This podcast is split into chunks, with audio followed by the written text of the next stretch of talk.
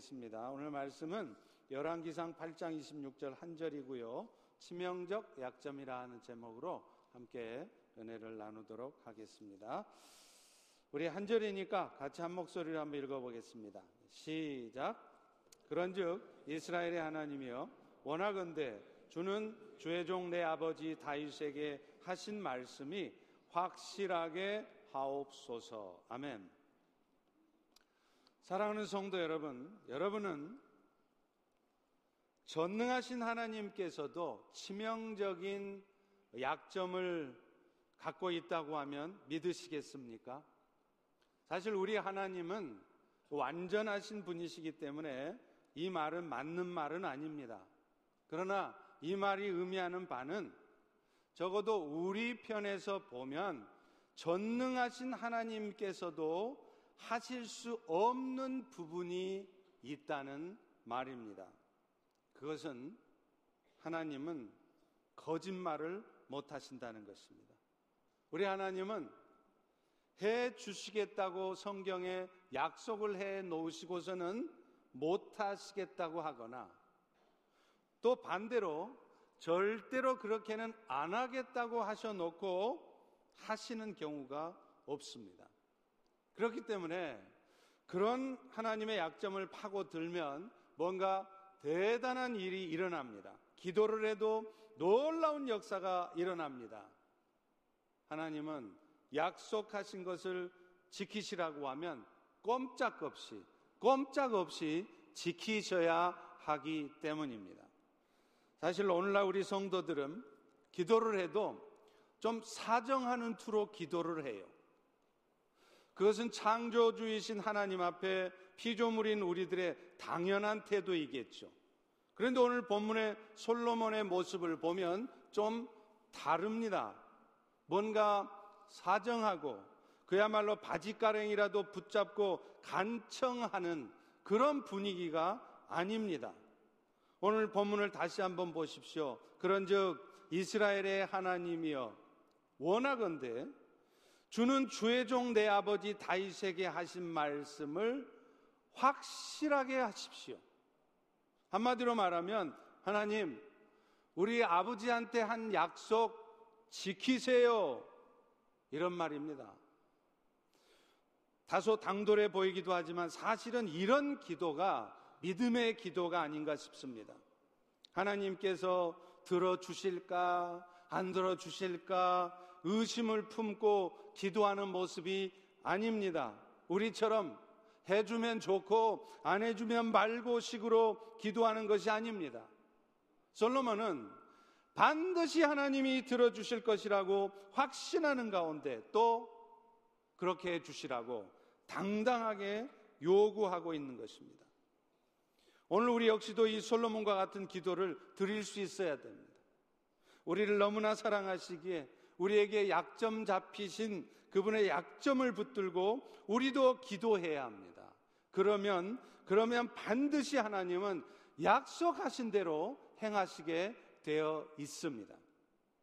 자, 그런데 우리 주님께서 이렇게 약속하신 대로 행하시도록 하기 위해서는 우리 편에서도 우리 편에서도 해야 할 일이 몇 가지가 있다는 것입니다. 저는 오늘 이 부분들을 여러분과 함께 나누어 보려고 합니다. 가장 먼저는요, 우리 자신부터 구할 것을 하나님 앞에 간절한 마음으로 구해야 된다는 거예요. 오늘 본문은 솔로몬 왕이 성전 다 지어놓고 나서 다시 말하면 자기가 해야 될 일 다 해놓고 나서 하나님께 구하는 기도입니다. 여기서 솔로몬 왕은 몇 가지 요구 사항들을 하나님께 아뢰요. 사실 오늘 우리가 본문으로 읽은 이 26절뿐만 아니라 이 열왕기상 8장 전체가 다 솔로몬 왕이 하나님 앞에 구하는 그런 요구 사항들입니다. 그런데요. 솔로몬은 이 요구 사항들을 하나님 앞에 아뢰 때 똑같이 반복되는 말씀이 있어요. 그것은 주의 백성들이 이곳을 향하여 기도할 때에 이런 말씀입니다. 실제로 솔로몬의 자기의 요구사항을 아래는 첫 번째 기도가 30절에 나옵니다. 거기 보시면 이렇게 말합니다. 주의 종과 주의 백성 이스라엘이 이곳 그러니까 성전을 향하여 기도할 때 주는 들으십시오. 다시 말하면 당신의 백성들이 기도의 손을 펴서 구할 때 주님께서도 그 기도를 들으시고 응답하시라는 말입니다. 이것은 그저 나무 아래서 감이 떨어지기를 기다리듯이 입만 이렇게 쩍 벌리고 있지 말고 정말로 감을 얻고 싶으면 기도의 손을 뻗쳐서 기도할 때 그 감을 얻을 수 있다는 말입니다.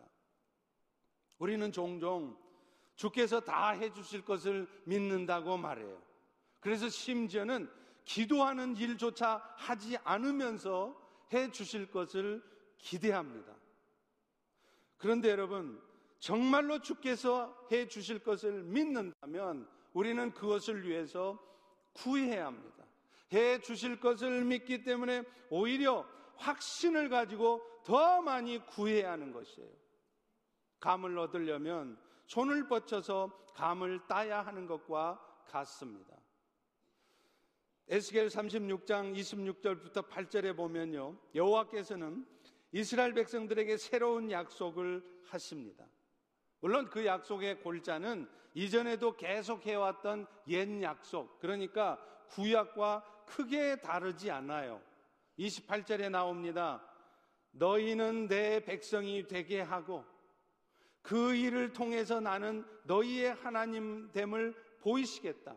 이게 하나님의 약속입니다. 다시 말하면 저나 여러분 우리 모두처럼 자격도 없고 그 은혜를 받을 공로도 없는 자들을 예수님의 십자가의 은혜를 입게 함으로 말미암아서 우리 모두가 하나님의 백성, 하나님의 자녀가 되게 하실 것이며 하나님은 그 일들을 당신 스스로가 이루어내심으로 말미암아 자신이 하나님 되심을 보여주시겠다는 것입니다.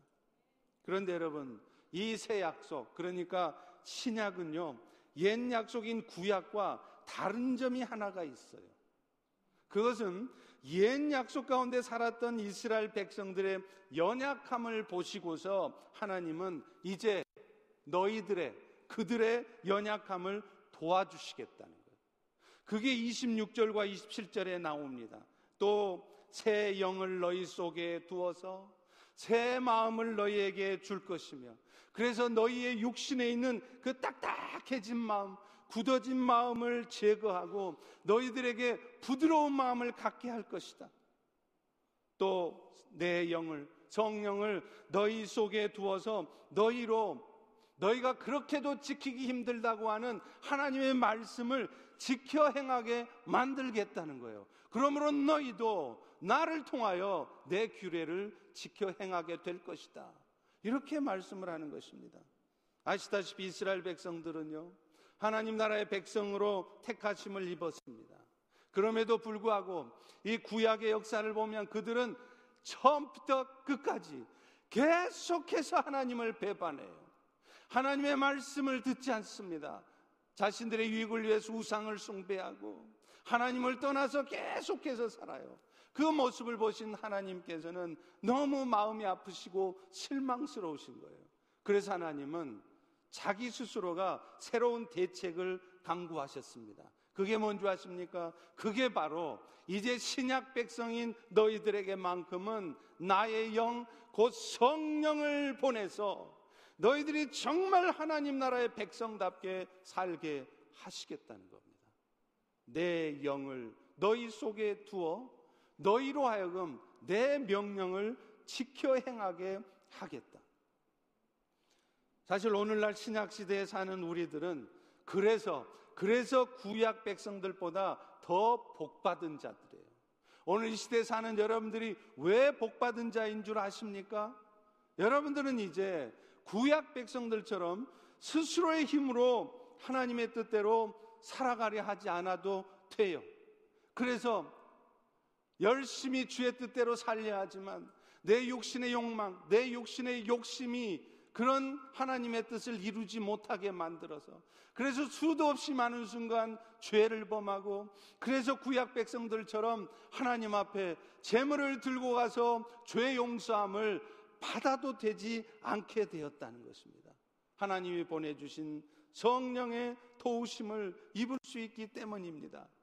그래서 우리 스스로의 힘으로는 주 뜻대로 살아가기도 힘들지만 우리의 스스로의 힘으로는 도저히 내 안에 있는 욕심을 어찌할 수 없지만 성령님 때문에 여러분 안에 이미 들어가 계시는 그 성령의 도우심을 입을 때 여러분은 얼마든지 주 뜻대로 살 수 있게 된다는 것이에요. 그것이 오늘 신약 시대에 사는 여러분들에게 주신 축복입니다. 자, 그런데요.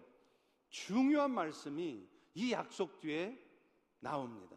에스겔 36장 37절입니다.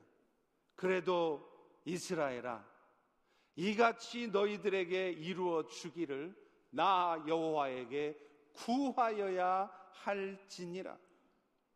주께서 다 해주시니까 여러분은 가만히 있어도 그냥 여러분 안에 있는 성령이 알아서 다 여러분 마음 움직이시고 여러분 안에 욕심 다 제거하시고 그래서 여러분이 주님 뜻대로 살아가게 만드신다는 말이 아니라는 거예요.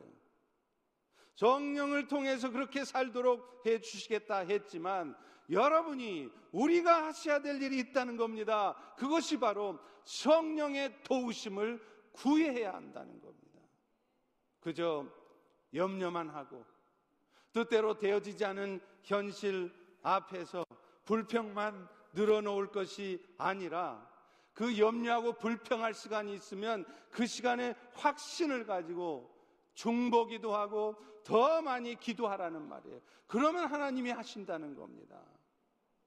실제로 여러분, 우리 주변에 보면요.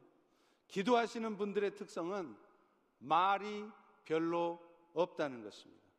그런데요, 반대로 기도하지 않으면 어떤 일이 벌어지는 줄 아십니까? 저도 그렇더라고요. 나도 모르게 말이 많아져요.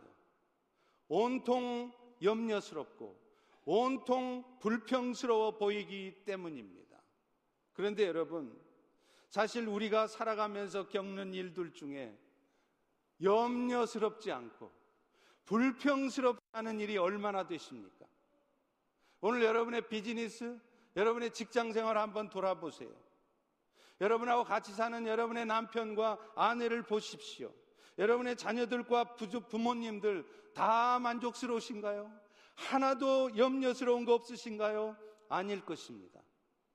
어차피 우리 인생은요, 우리가 아무리 신중하게 살아도, 아무리 최선을 다해 살아도, 어차피 염려스러울 수밖에 없고, 불평스러울 수밖에 없는 인생들입니다. 그런데, 그런데, 그런 상황 가운데 있을지라도, 하나님의 약속을 믿기에, 하나님께서 하실 것을 확신하며 기도하게 되면요, 여러분, 그렇게 염려스럽지가 않게 돼요.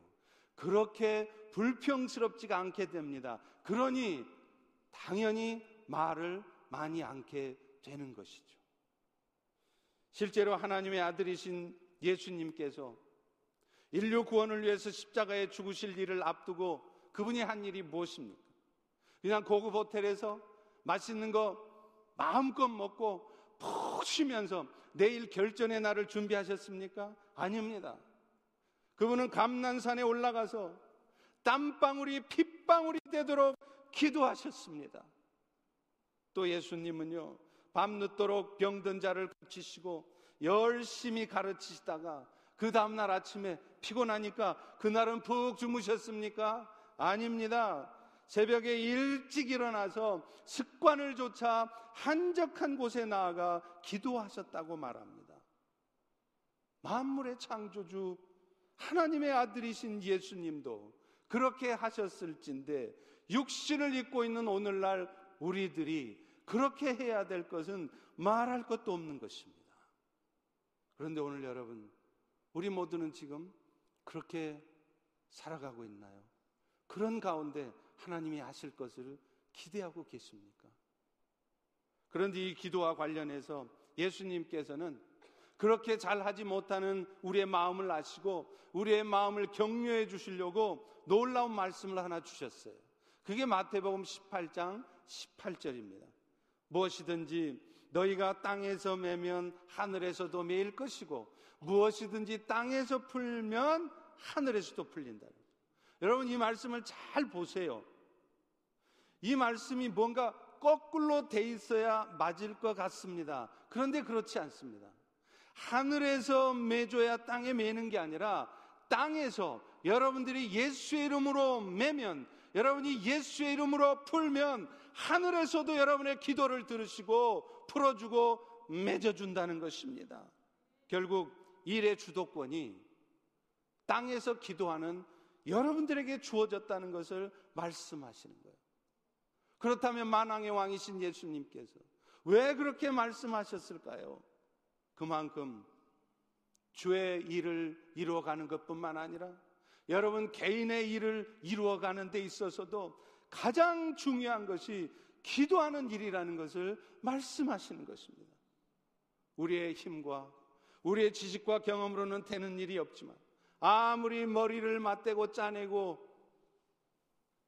검토해도 답이 나오지 않지만 성령의 도우심을 구할 때 우리는 불가능을 가능케 할 수 있기 때문입니다. 실제로 우리는요, 이스라엘의 역사에서 하나님의 나라를 이루어가는 데 있어서 가장 중요한 것이 기도였다는 것을 확인할 수 있습니다. 출애굽기 17장에 보십시오. 이스라엘 백성들이 출애굽한 후에 처음으로 아말렉과 전쟁을 합니다. 그런데 재미있는 것은 그 전쟁의 승패가 열심히 칼 휘두르면서 최선을 다해서 칼 휘두르면서 전략을 세워서 칼 휘두르는 여수아에게 있는 것이 아니라 산 위에서 기도하고 있던 모세의 기도에 의해 그 승패가 결정됐다는 거예요. 출애굽기 17장 11절에 보세요. 모세가 손을 들면 이스라엘이 이기고 모세가 손을 내리면 여호수아가 아무리 잘 싸워도 여호수아가 아무리 전략을 세워서 최선을 다해 싸워도 아말렉이 이겼다는 것입니다. 사실 종군 기자가 와서 그 전쟁 사진을 찍는다면 여러분 어떤 사진이 실감이 더 날까요? 아무래도 피 튀기면서 칼 휘두르고 있는 여호수아가 전쟁 제대로 하고 있는 것처럼 보여지지 않겠습니까? 전쟁은 안 하고 한가롭게 산 위에 올라가서 기도나 하고 있는 모세의 모습을 보면 저 사람은 지금 도대체가 전쟁하고 있는 거야, 뭐 하는 거야? 이런 말을 하게 되지 않겠습니까? 그러나 놀랍게도 성경은 그 전쟁에서 이기고 지는 승패가 기도에 달려 있다는 것을 말한다는 것입니다. 오직 했으면 모세가 팔이 피곤해서 손을 내릴 것 같으니까 얼른 그 양 옆에 아론과 훌이 모세의 손을 붙들어 올렸다고 하지 않습니까? 그런데 여러분, 우리는 여기까지 이 말씀들을 알고 있어요. 그런데 이 말씀 다음에 우리가 놓치기 쉬운 중요한 말씀이 하나 더 나옵니다. 그것이 출애굽기 17장 14절의 말씀이에요. 이 사실을 책에 기록하여 기념하게 하고 여호수아의 귀에 외워 들려라. 하나님은 왜 모세에게 이런 명령을 하셨을까요?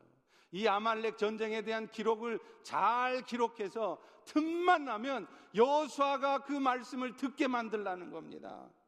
사실 하나님은 이미 모세의 후계자로 여호수아를 지목하고 계셨어요. 그리고 앞으로 여호수아도 모세처럼 이스라엘 백성들을 인도해 가게 될 텐데 그때 이 모든 전쟁의 승패는 철저히 기도하는 데 달려 있다는 것을 결코 잊지 말라고 이 말씀을 하신 거예요. 그래서 여호수아야 너도 너도 이스라엘 이끌어 갈 때 칼 휘두는 일 일에 마음 쓰지 말고 기도하는 일에 더 많이 시간을 투자하고 기도하는 일을 더 많이 하라고 그렇게 말씀하신 것입니다. 그런데요, 우리가 기도할 때도 한 가지 더 알아야 될 게 있습니다. 그 기도 중에도 우리 하나님께서는 합심하여 구하는 기도에 속히 응답하신다는 거예요. 앞서 마태복음 말씀하신 그 말씀 곧바로 뒤에 예수님은 이 말씀을 덧붙이고 계십니다. 마태복음 18장 19절입니다. 너희 중에 두 사람이 땅에서 합심하여 무엇이든지 구하면 하늘에 계신 내 아버지께서 그들을 위하여 합심해서 기도하는 그들을 위해서 이루게 하시리라. 두세 사람이 내 이름으로 모인 곳에 나도 그들 중에 있다. 기도를 하되 혼자 하지 말고 골방에서 하지 말고 함께 모여서 기도하라는 것입니다. 물론 골방에서 각자 기도할 수 있습니다. 그리고 우리 하나님 그런 기도에도 분명히 응답하십니다. 그러나 더 힘 있는 기도가 뭔지 아십니까?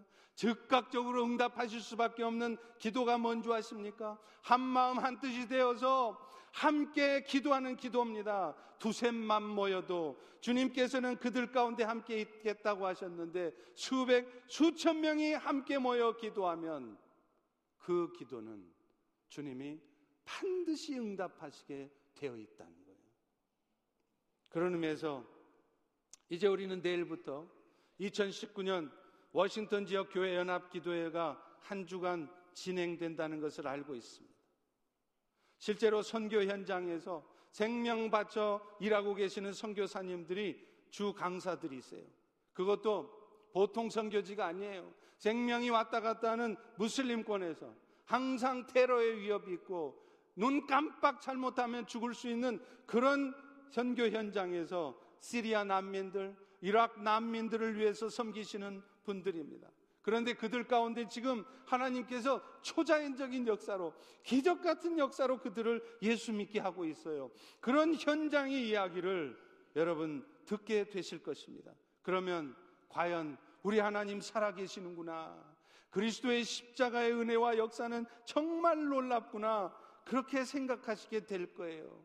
저렇게 하나님이 살아계시다면 이제 나도 염려하는 대신에 이제 나도 불평하는 대신에 저 하나님께 나의 간구를 간절하게 올려드려야 되겠구나. 그런 결단을 여러분 하시게 될 것입니다. 또 선교 현장에서 생명 바쳐 일하시는 선교사님들의 이야기를 들어보세요. 그러면 여러분들이 지금 걱정하시고 고민하고 있는 것들이 얼마나 사치스러운 고민인 줄을 알게 되실 것입니다. 내가 지금 시험 들어 있는 이 상황이 얼마나 하나님 앞에 부끄러운 모습인가 여러분 깨닫게 되실 것입니다.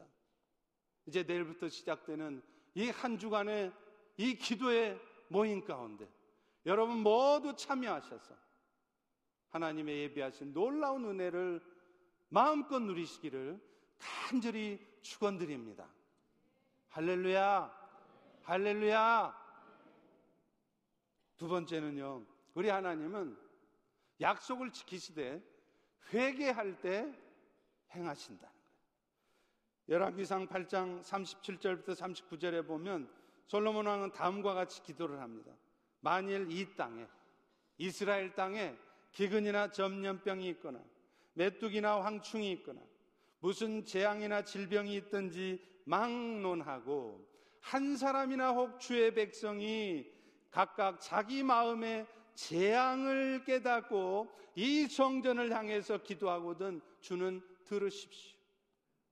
주의 백성들 가운데서도 여러분 답답한 일, 황당한 일 발생할 것이라는 것을 말씀하는 겁니다.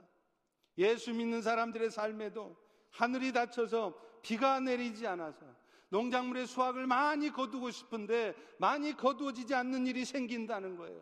예수만 믿으면 다 수확물이 많아진다고 말하고 있지 않습니다. 혹시 토산물을 얻은 다음에는 그것들을 잘 간직하고 잘 보관해 놓으면 내 노후가 편안해지고 내 평생이 편안해질 것 같은데 갑자기 앞 메뚜기 때가 나타나서 그 모아놓은 것 다 먹어 치워버리는 평생을 벌어놓았던 것 한순간에 날아가는 일이 여러분 인생에도 발생한다는 것을 말하는 것입니다. 그, 그것뿐입니까? 전염병이 돌아서 건강했던 사람들이 갑자기 병이 난대요. 그런데 왜 이런 일이 발생한다고 합니까? 농사를 잘못 지어서가 아닙니다. 재산 관리, 건강 관리 잘못해서만이 아니랍니다. 하나님께서 이런 일들을 통해서 여러분들을 더 온전하게 하고 여러분들이 더 하나님 앞에 당신의 뜻을 세우고자 하는 사람으로 세워지도록 하시기 위함이라는 거예요. 그러므로 그런 상황 가운데 우리가 처한다면 우리가 가장 먼저 할 일은 염려나 하고 앞일을 걱정이나 하고 왜 나는 이런 상황 가운데 처해야 합니까? 왜 이렇게 하셨습니까? 불평이나 할 것이 아니라 스스로 마음을 더 낮추고 내가 혹시 잘못된 길은 가고 있지 않았는가? 나도 모르게 하나님을 떠나 있진 않았는가? 돌아보셔야 한다는 거예요. 그럴 때 하나님은 여러분의 삶을 회복시키시는 것입니다. 이스라엘이 그렇게도 정복하기 어려워했던 여리고성 싸움에서는 승리를 합니다. 그런데 군사 3천 명만 보내면 이길 것이라 했던 아이성 싸움에서는 진 이유가 무엇일까요? 그들은 잘못된 삶에서 돌이키지 않았기 때문에 그래요. 여리고성 싸움에서 얻은 전리품들을 다 불태워 없애라는 하나님의 명령에 불순종했기 때문입니다. 그런데 그런데 여호수아는요. 그런 아이성 싸움의 실패 앞에서 장수들을 불러다 놓고 야단치지 않았습니다.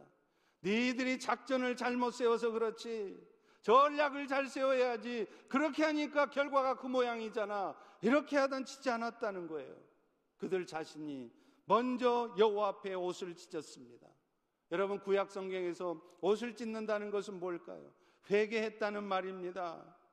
그럴 때 하나님은 어떻게 하셨습니까? 다시 여호수아와 이스라엘 백성들로 하여금 그 아이성 싸움에서 이기게 해 주셨어요. 어떻게 해야 그 싸움을 이길 수 있는지 그 승리의 구체적인 방법까지 디렉션까지 다 알려줬습니다.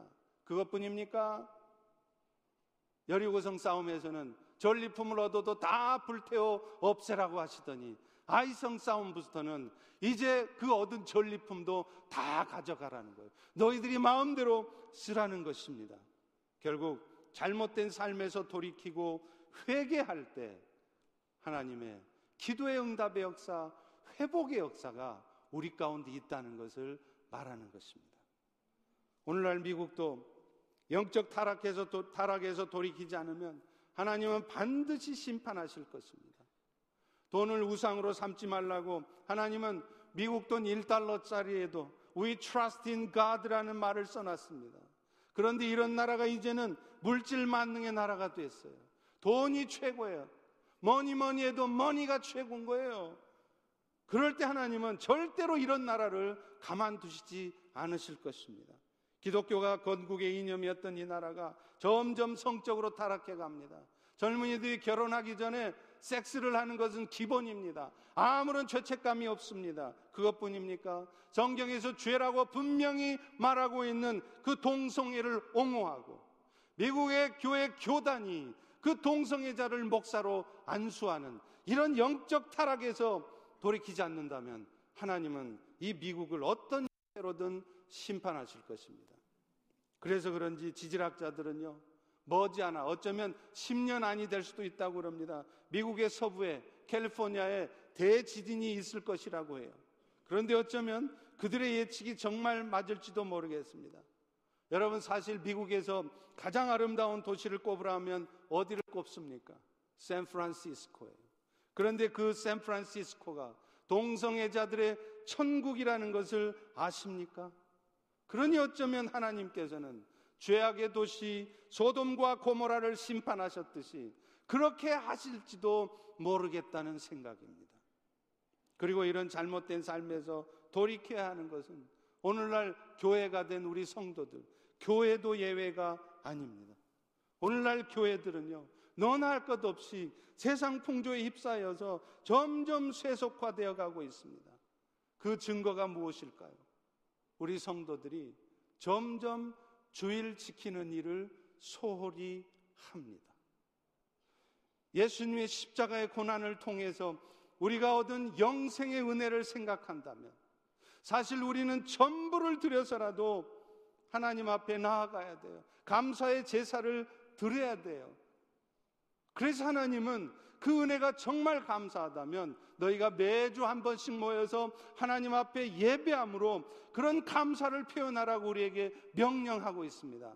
그러나 우리는 어느 순간서부터 시간 나면 예배를 드리고 시간 나지 않으면 예배 안 드리고 그러나 이것은 우리의 선택 사항이 아니에요.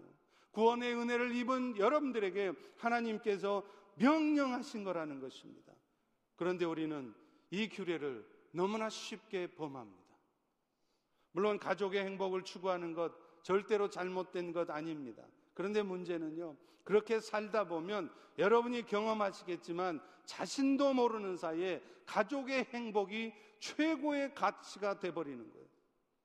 그래서 어느 순간에는 하나님의 나라를 세워가는 일에 물질과 시간과 재능을 드리는 일에는 소홀하면서 자신과 가족을 위해서는 아낌없이 그것들을 사용하는 그런 모습으로 살아가게 된다는 것입니다.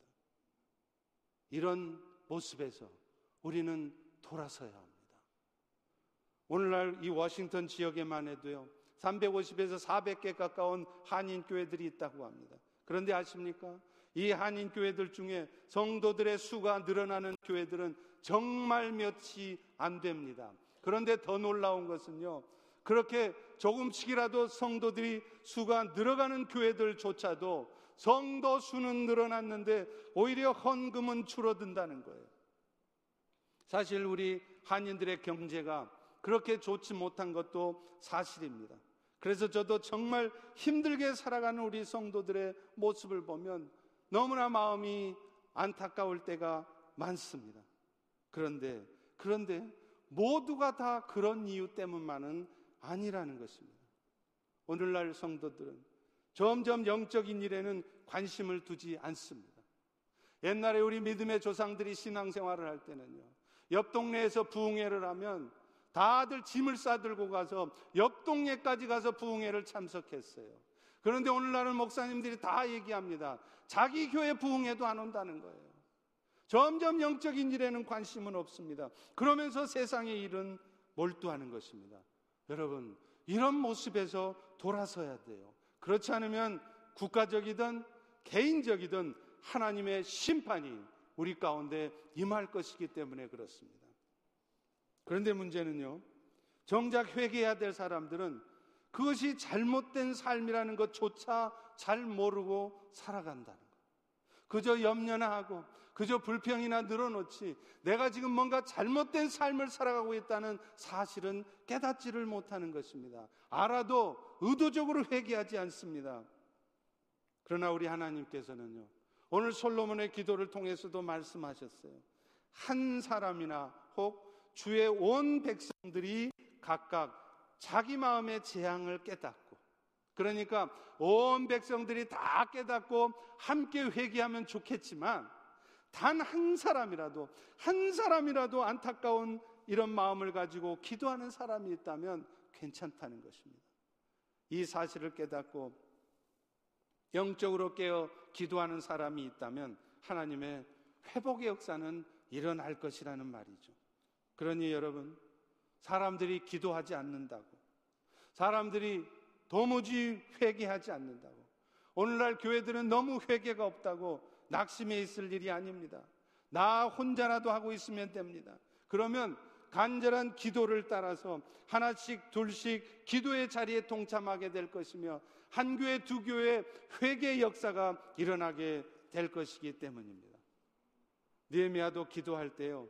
자신의 죄를 위해서 기도하지 않았어요. 이스라엘의 죄를 위해서 회개했습니다. 느헤미야 1장 6절에 보면 우리 이스라엘 자손이 죽게 범죄한 죄를 자복하오니 주는 귀를 기울이시고 용서하여 주시옵소서. 그런데 이스라엘의 죄를 자기가 대신해서 회개하는 그 느헤미야의 눈물의 기도 때문에 하나님께서는 예루살렘의 무너진 성벽을 다시 회복시켜 주신 것입니다. 그러니 여러분, 기도하지 않는 남편을 탓하지 마시기 바랍니다. 기도하지 않는 교회를 탓하지 마시기 바랍니다. 나부터 하면 됩니다. 다시 한번 이번 2019년 연합 기도회가 우리 모두 다 함께 나와서 우리의 부족함을 하나님 앞에 고백하며 하나님 앞에 부르짖는 회복의 자리가 되기를 소망합니다. 또 선교지에 나타나고 있는 하나님의 역사, 선교사님들의 삶의 이야기들을 통해서 우리 각자의 삶을 겸손하게 돌아보면서 하나님 앞에 회개부터 하는 그런 회개의 역사가 우리 가운데 있기를 간절히 간절히 축원합니다. 축원합니다. 마지막으로요. 하나님은 우리가 주께서 보내신 길로 가고 있을 때 그들의 일을 돌보시겠다. 열왕기상 8장 44절입니다. 주여 주의 백성이 주께서 보내신 길로 나갈 때에 그들이 여호와께 기도하거든 주는 하늘에서 그들의 간구를 들으시고 그들의 일을 돌보십시오. 그들이 하나님께서 보내신 길로 가면서 무언가를 구하고 있으면 하나님은 그 기도에 응답하시라는 거예요. 정말로 그렇습니다. 그런데 우리는 주께서 보내신 길로는 가지 않습니다. 그러면서도 마음속으로는 하나님의 기적 같은 역사가 나타나기를 기대해요. 그런데 반대로 우리가 정말 힘들지만 어려운 여건이지만 자존심 상하지만 마음에 내키지는 않지만 주님께서 말씀하신 대로 주께서 보내신 길로 가면서 그런 부탁을 하면 하나님은 응답하신다는 거예요. 여러분 마태복음 6장 33절의 말씀이 그 말씀 아닙니까? 여러분 너무나도 잘 알고 맨날 외우고 계시죠. 먼저 그의 나라와 의를 구해 봐라.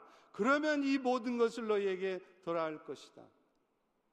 이것저것 먼저 해야 할 것 같은 일도 있고 지금 여건 환경도 별로 좋아 보이지 않지만 그래도 내가 죽으면 죽으리라는 각오로 내가 이번에 정말 주님이 보내신 길로 주님이 하라 하시는 일에 내 몸을 내 마음을 내 삶을 들여보겠습니다. 그렇게 결단하고 있을 때 하나님은 여러분의 마음속에 기대를 이루어 주신다는 거예요. 여러분이 구하시는 것을 이루어 주신다는 겁니다. 아무리 그것이 불가능해 보이는 것을 조차도 이루신다는 거예요. 한국의 거룩한 153이라는 프랜차이를, 프랜차이즈를 갖고 이 요식업계에서 식당을 통해서 크게 성공한 기업인을 소개하고 마치겠습니다. 신효철 장로라는 분이에요. 이분은 어렸을 때부터 가난하게 자랐습니다. 그래서 중학교 1학년 때부터 목욕탕 때밀이 일도 했대요. 찹쌀떡도 팔고요. 막노동도 했대요. 돈 많아서 사업한 거 아닙니다. 부모님한테 돈 물려받아서 사업한 거 아니에요. 죽도록 고생했습니다. 그런데 그 어머니가 참 훌륭했던 것 같습니다. 비록 그가 가난했지만 아들에게 신앙을 물려주셨습니다. 그래서 그 어머니는 항상 아들에게 이렇게 말씀하셨습니다. 아침부터 저녁까지 어느 곳에 있든지 하나님께서 필요로 하신 곳에 있어라. 내 마음에 들지 않아도 내가 필요한 것에 있는 것이 아니라 내 마음에 들지 않아도 하나님이 필요로 한 곳에 하나님이 있으란 곳에 있으라는 거예요. 그는 결국 34살이 되었을 때 하나님의 비전을 발견합니다. 그래서 그럭저럭 잘 되던 사업을 다른 사람에게 넘겨주고 자신은 거룩한 153이라는 프랜차이를, 프랜차이즈를 시작했어요.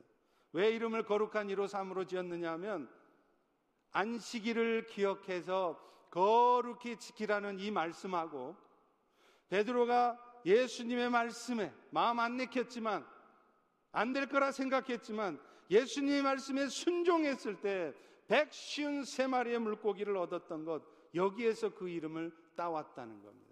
그래서 그분은 어떤 일이 있어도 안식일을 거룩히 지키는 기업, 믿음으로 순종하는 기업으로 이 프랜차이즈를 시작했는데 놀랍게도 시작한 지 몇 년이 안 돼서 요즘 한국이 얼마나 불경기입니까? 온 세계가 다 불경기 아닙니까? 그런데 시작하자마자 연 매출 100억, 그러니까 천만 불이 넘는 성공을 이루었어요. 거룩한 153 프랜차이즈는 보통 가맹점 점주들이 내야 될 로열티를 내지 않아도 된대요. 보증금, 교육비 일절 받지 않는다는 겁니다. 여러분 한국에도 뭐 미국도 마찬가지지만 프랜차이즈 하는 게 왜 어렵습니까? 로열티 내는 게 어려워요.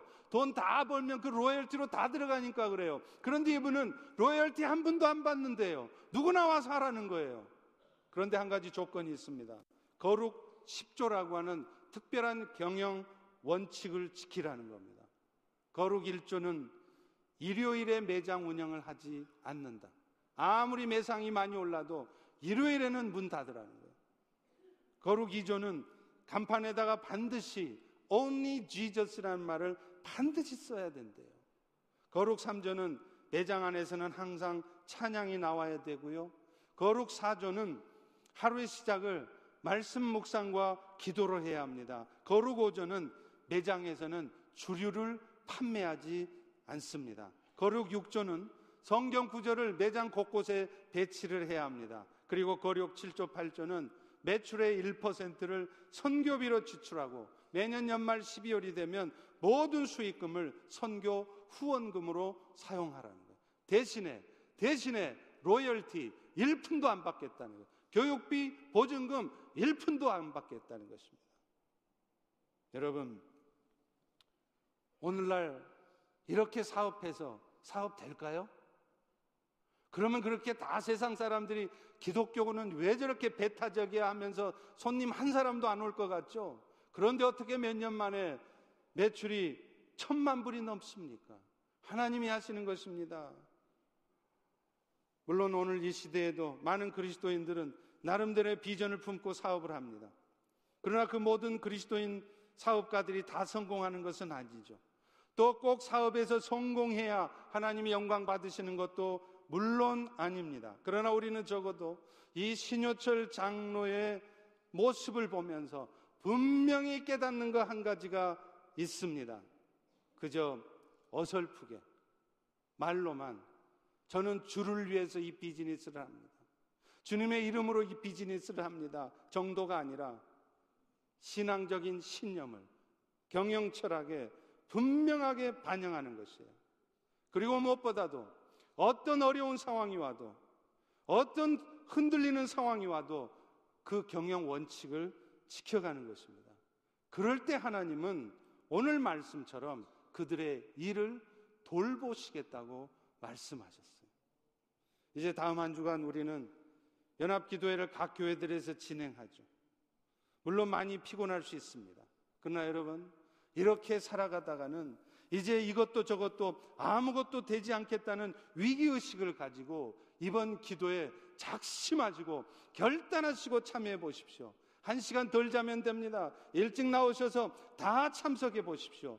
그래서 우리 모두가 다 함께 간절한 마음으로 기도함으로 그동안 우리의 뜻과 욕심대로만 살았던 우리의 잘못들을 회개함으로 그리고 이제부터는 내가 주님 보내신 길로 가겠다고 결단함으로 다시 한번 영적인 회복과 부흥을 맛보는 기회가 되기를 주의 이름으로 축원합니다. 기도하겠습니다. 하나님 오늘 또 주신 말씀을 통하여 우리에게 도전하시고 또 은혜 베풀어 주신 것을 감사합니다. 우리는 우리 인생에 이렇게 힘든지 풀리지 않는지 그저 염려만 하고 불평만 늘어놓았지만 이 모든 것들의 근본적인 원인이 우리 자신들에게 있었음을 깨닫게 하시니 감사합니다. 이제 더 간절한 마음으로 기도하는 우리가 되게 도와주시고 무엇보다도 주의 뜻에 온전히 순종하지 못했던 우리 각각의 삶을 회개하게 도와주시고 하나님 앞에 주님 보내신 길로 가겠노라고 결단할 때 놀라운 주님의 응답이 주님이 우리의 삶을 돌보시는 일들이 우리 가운데 나타나게 하여 주시옵소서 예수님 이름으로 기도합니다. 아멘.